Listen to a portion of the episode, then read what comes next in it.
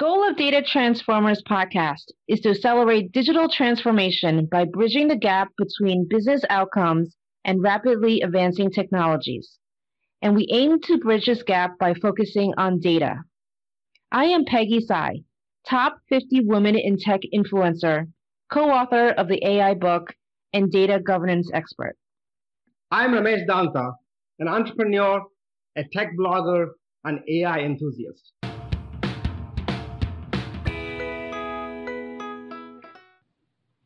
Today, I'm really pleased to have Kevin Ladwig, a managing director of data governance consultant at Information Assets, join us today.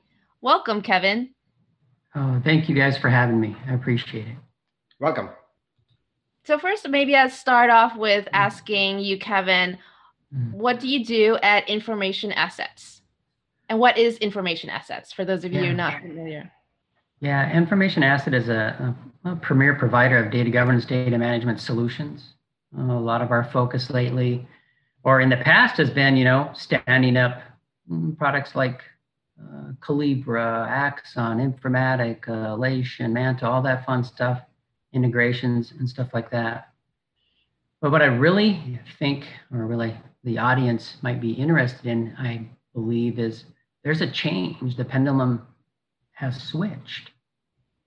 It used to be that, you and I and folks like us would say, well, let's go stand up data governance. Let's stand up data management tools, the kind of what and the how, But the pendulum's changed. It isn't what and how anymore. It's turned to why. Just let that thing sink in for a second. What does that mean? It's changed to why. You ever been on a project? I know I stood up a couple customers, like one of the large learning science companies out of New York, and at the end of the year, they said, why are we doing governance, right? And it wasn't so much why, it's because, well, we know we want good data quality. That ain't what why means anymore. You guys with me so far? Yep. The why is, can you, Kevin, quantify the value of our program, or even more so, quantify the value of the data that's within our program? Or people start going, well, it isn't so much data anymore. It's the enterprise metadata. It's the relationships and characteristics of why they exist. For example, I may have, and I'm a data governance, I'm a CDO, and I manage all these report inventories, and they're linked back to the data elements and all that fun stuff, and we're measuring the performance of that, but it still doesn't justify my existence at the end of the day, right? That report has some kind of value. Is it worth 10,000? Is it worth 5,000? Is it worth 4,000? So that's what I'm saying, the why. If you're tracking the why things exist to support data management or data value, the why, you can present to, it seems to be the customer for me now a lot is the finance side. They're like, I'm spending all that money on Calibra, I'm spending all this money on these other tools, but I can't really justify it. And I got 7 people supporting that. That's $700,000 a year. Am I getting $700,000 a year in return? Mm-hmm. So really now the pendulum is why in terms of what is the value of that data. Like, for example, you could have, I don't know, a data birth field. By the time you evaluate that data birth field, you may say that data birth field, based on where it's used and how it's used, is really worth $150 per data birth, right? You start getting down to that level. Or even on the report side, I may have, I don't know, some reports in one platform, and I want to move to another platform. And the reason I'm doing that is because I want to know why the cost is the way it is. If I move from this platform, I'm removing $20,000 a month in report generation costs. But if I move to this platform, I've converted that to only $5,000, right? So that's a reduction of $15,000. Kevin, that's a very interesting perspective that you're bringing. Yeah. The conversation has moved to why. Is there a point in this overall data management governance that happened? Has it happened gradually? What triggered the conversation from what and how to why? Oh, well, we used to focus a lot on, remember the times when we would say, well, I got data monetization. I want to make money off the data. I want to sell it. And that never really totally flew. I didn't really see. But I always saw people say, well, how do I reduce costs to support my data or to transmit my data? That's one of them. That's the why. That's part of the why. And then there's mitigating risk. And every time I turn around, there's a California regulation, a European regulation, another state regulation. And then after a while, tracking that relationship to mitigate risk also became a value, a dollar value. For example, CCPA, if I owned a company in California or done business in the United States and did a lot of California folks, I may have possibly 27 million customers, if you will, or 20 million customers. And the probability of an accident happen, I think, is something like, I don't know, I can't remember, it was like 27% chance or something like that. I don't know. But anyways, I'd have to go kind of look at that. But there's a certain percentage or probability that event's going to occur. If that event occurs, there's a $700 penalty, blah, blah, blah. When it all dust settles, you end up with a $300 million hickey against your company, possibly, if that data breach happens. And that's all by mitigating that risk, right? So you have to be able to quantify that risk and manage to that dollar amount associated that risk.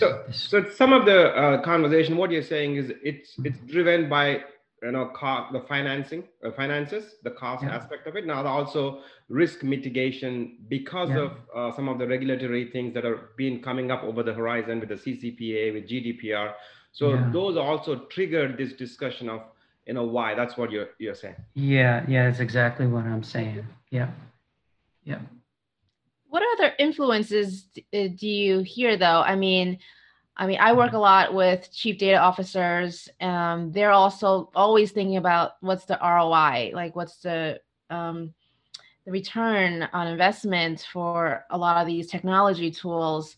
Can you think of more other examples other than reducing cost and saving headcount and some of the more negative aspects, I think. That's true. Increasing revenue is extremely important, obviously, and that's part of one of the things in the world of data valuation, right? So here's an example. Let's say I sold, I don't know, I'll make it up, Netflix or something, streaming services. Mm-hmm. Well, that customer record is, we'll say maybe they pay $10, $12 a month, right? So you would honestly say that master record for that customer is worth $12 a month. How can I, on the monetization side, or I should say the revenue side, take that 10 and make it 12 or 13 or 14? Mm-hmm. So that's where that comes from. So I do that analysis and I discover that the member record's worth $12 per record per month. But if I wanted to upsell that particular record, what other services would I sell to it? And so it's that correlation really is what that member record is worth, right? And then what can we, upsell to? I mean, it's, sounds kind of basic, but in reality, some customer records, they never materialize past the first 90 days because you get a 90-day kind of promotion period and all that fun stuff. But that member record there may be promotional tactics, if you will, to take that 90-day promotional member record and move it forward and move it up the value chain, if you will, to do upsells or cross-sells. So that's really where we... Yeah, go ahead.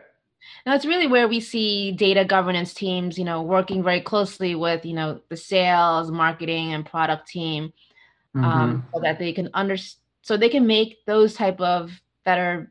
better sales campaigns, better marketing pitches to a better customer because they have the data, right? Because they have the data, but how fast can you find and interpret that data? That's the hard part, right? It's all speed nowadays. It's like that's true. So Kevin, you have a very deep data governance and data management experience, right? So if you go back in the resume, you've been a board member of North Texas Data Management Association. I mean, it's a lot of governance. But let me ask you this, somewhat of a tough question to data governance professionals, right? Mm-hmm. So data governance in the past, I don't know if it's now, is seen as an overhead, right? The moment somebody says data governance, oh man, right? So that kind of thinking. And then there was even a discussion in the past, or maybe we should call it something else because of this, negative. So what is the current state of data governance in the industry? It's morphed to something else, or how is it being positioned? Yeah, that's a great question. There is this trend now to go towards this thing. I kind of alluded to it in a bit, data monetization. Data monetizations increase revenue, reduce cost, mitigate risk. It's the three things. Mm-hmm. So now everything Say those three things again. I mean, that was very quick. Let's say it one more time. What are the three things? Yeah, three things really. The world right now has evolved to data monetization, which I was kind of talking about the why, right? It's increased revenue. Okay, that's good. Reduce risk, right? I should say reduce cost and mitigate risk. Reduce cost and mitigate risk. Okay. It's the stuff that we've always said before, but we've never assigned it. We've never assigned those elements to data, meaning I can reduce cost on the data structures or the data transmission, right? I can mitigate the risk that's happening with the data. I didn't even mention quality, right? I'm just saying reducing risk, right? Which, all that kind of fun stuff. And then increasing revenue by identifying records in it and identifying records that either can help me promote more effective business or make more effective business decisions where I can drive revenue, that kind of stuff. But it's really data monetization. It's the umbrella thing now. And what's really cool is this, if you take the data monetization world, there's a new role that companies are starting to put in place. It's called the data monetization officer. It's not have you seen that is an official title in many companies? A few. Okay. And here's what's interesting. There's the chief data officer we know, and they're protecting the data pretty much and all that fun stuff. But no one's really managing that monetization side, which I talked about, increase revenue, reduce costs, right, mitigate risk. No one's really owning that. That's really, who's always asking for that? That's the finance side. The finance is going, tell me what's going on. Why all this burn, right? So they care about the money, right? They care about the money, and rightly so. But let me branch out one step farther. Remember back in the day when we would talk about enterprise architecture? I'm a big enterprise architecture guy. And enterprise architecture was always important to me because that allowed me to manage enterprise change. So I look at the data monetization world, not only about understanding the risk and the costs and the value of the data, it's understanding enterprise change. So when I look at that, when the finance guy comes to the data monetization team, it's saying, hey, tell me about the data, but also we're going to be making changes. We have transformation initiatives underway to make money and reduce costs. How does that play to you? Because you understand the data monetization world. So how does that come into play? So I'm starting to see that data monetization is now, I think over the next year or so, even now, it's starting to move into a part of enterprise change. It really is. In order to tell the story of data, you need to know the technology, you need to know the systems it lives, you need to know the locations, you need to know the channels, you need to know the lines of business. To me, that's relevant. You can't monetize data unless you know channels and lines of business, frankly, and the products in which they serve. You can't.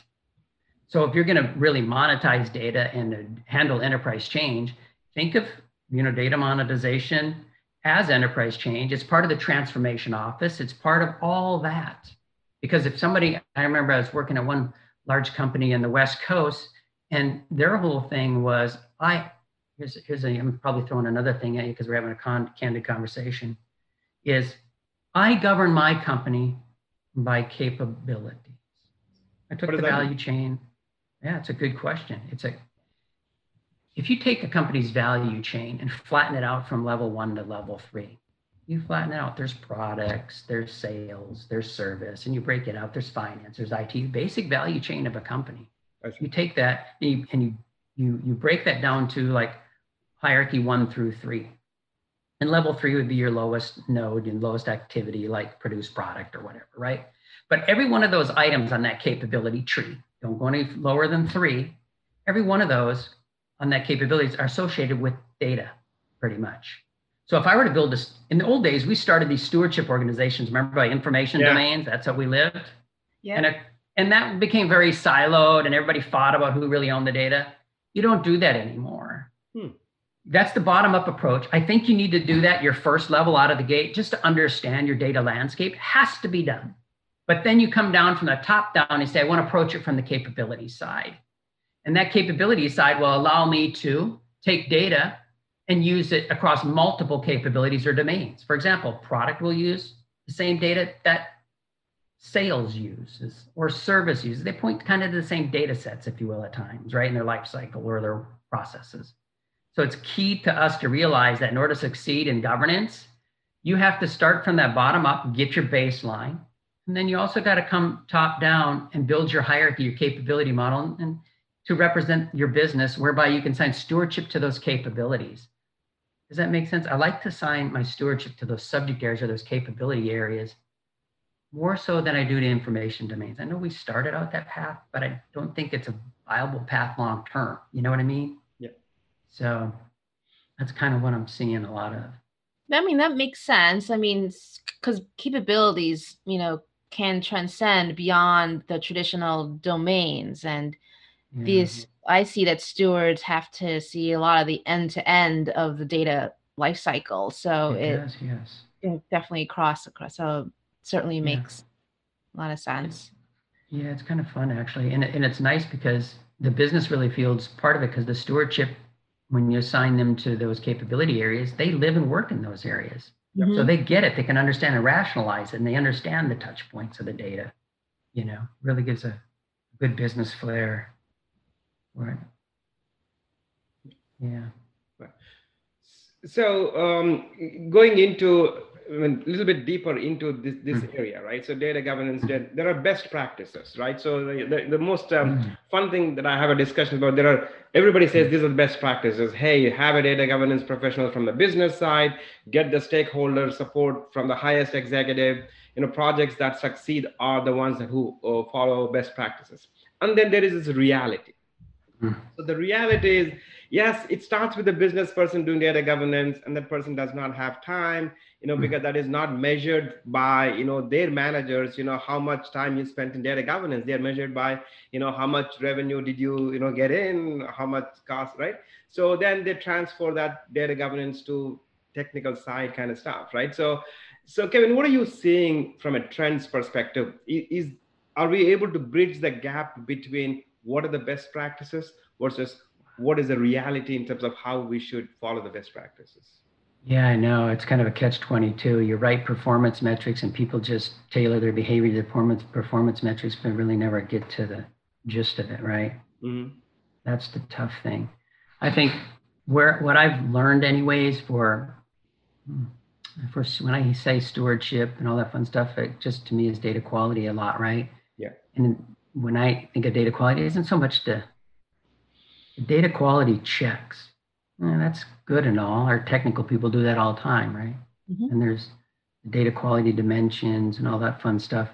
But really, you have to, if I had to make my stewardship organization effective, I'd have to teach everybody really how to do, I'll call it the data quality framework. And the data quality framework that I always think of when I think of data quality is a touch on issues management, problem management, release management. I'm tapping into the IT lifecycle. So in order for me to be effective in the stewardship world, it's taken the IT services that already exist today in these large firms, incident management, problem management, release management, change management, all that fun stuff that executes in harmony, it's been doing it a while, is making your data quality lifecycle tied into that. And I like to use, I don't know if you read much on David Loshen stuff, but I love reading on David Loshen's virtuous data quality life cycle, or cycle of data quality, he would call it. But in that cycle of data quality, he takes into consideration, hey, find the issues, leverage issues management, and some things actually materialize in the projects, not just remediated as an issue. So if you think of data quality as not really totally just issues management, but leveraging the back-end processes that IT has for issues, problem, change, release, config, all that fun stuff, you're on the right track. And I think that behavior drives the stewardship organization because it holds everybody accountable. You're tapping into the, I don't know, I'll call it the backbone of how things are discovered, designed, developed, and deployed. And that's what it's all about, right? Speed. Mm-hmm. Kevin, I wanted to ask you, I mean, you've been a you know, data governance consultant. I mean, could you walk us through what are the top things you look for when day one you're entering a new company for a project? What type of questions would you be asking this organization to sort of assess their data maturity? And then what types of things would you do to try to help them in terms of achieving their data goals? Yeah, there's a couple of frameworks one would use. I like to use the open source one, MIKE2. I don't know if you're familiar with MIKE2. You could do CMM or whatever. Mm-hmm. You know, but I like the open source one because I don't have to pay for it. I'm kind of cheap. So I take MIKE2 and I kind of tweak it, but it's all about, you know, do you have an enterprise data model is a question maybe, right? The data model stuff. What's your enterprise data model look like? What's your canonical model? Do you have an inventory of reports? Are those reports linked back to CDEs? Do you apply quality rules to those CDEs? And the reason I keep bringing up reports is because the speed of adoption is all about reports. It's data and analytics. Remember, we used to say data governance. Really, it's data and analytics governance. So, Kevin, is that the current state assessment you're talking about? The current state assessment. Yeah. So I'd start asking those questions and probe it to figure out. And then, do you have a stewardship model? You know, what are your policies regarding security? Do you have those documented? All that stuff. If I took the DMBOK wheel and I punched all the way around those and probed, that's kind of how I look at it. But MIKE2 allows me that, you know, open source kind of method allows me to do that same thing with a standard tool, you know, if you will, or standard questions that people use. But that's right. That's what I would use to do the current state assessment, pretty much. Yeah. But, you know, when it's all, I'm sorry, go ahead. Oh, go ahead.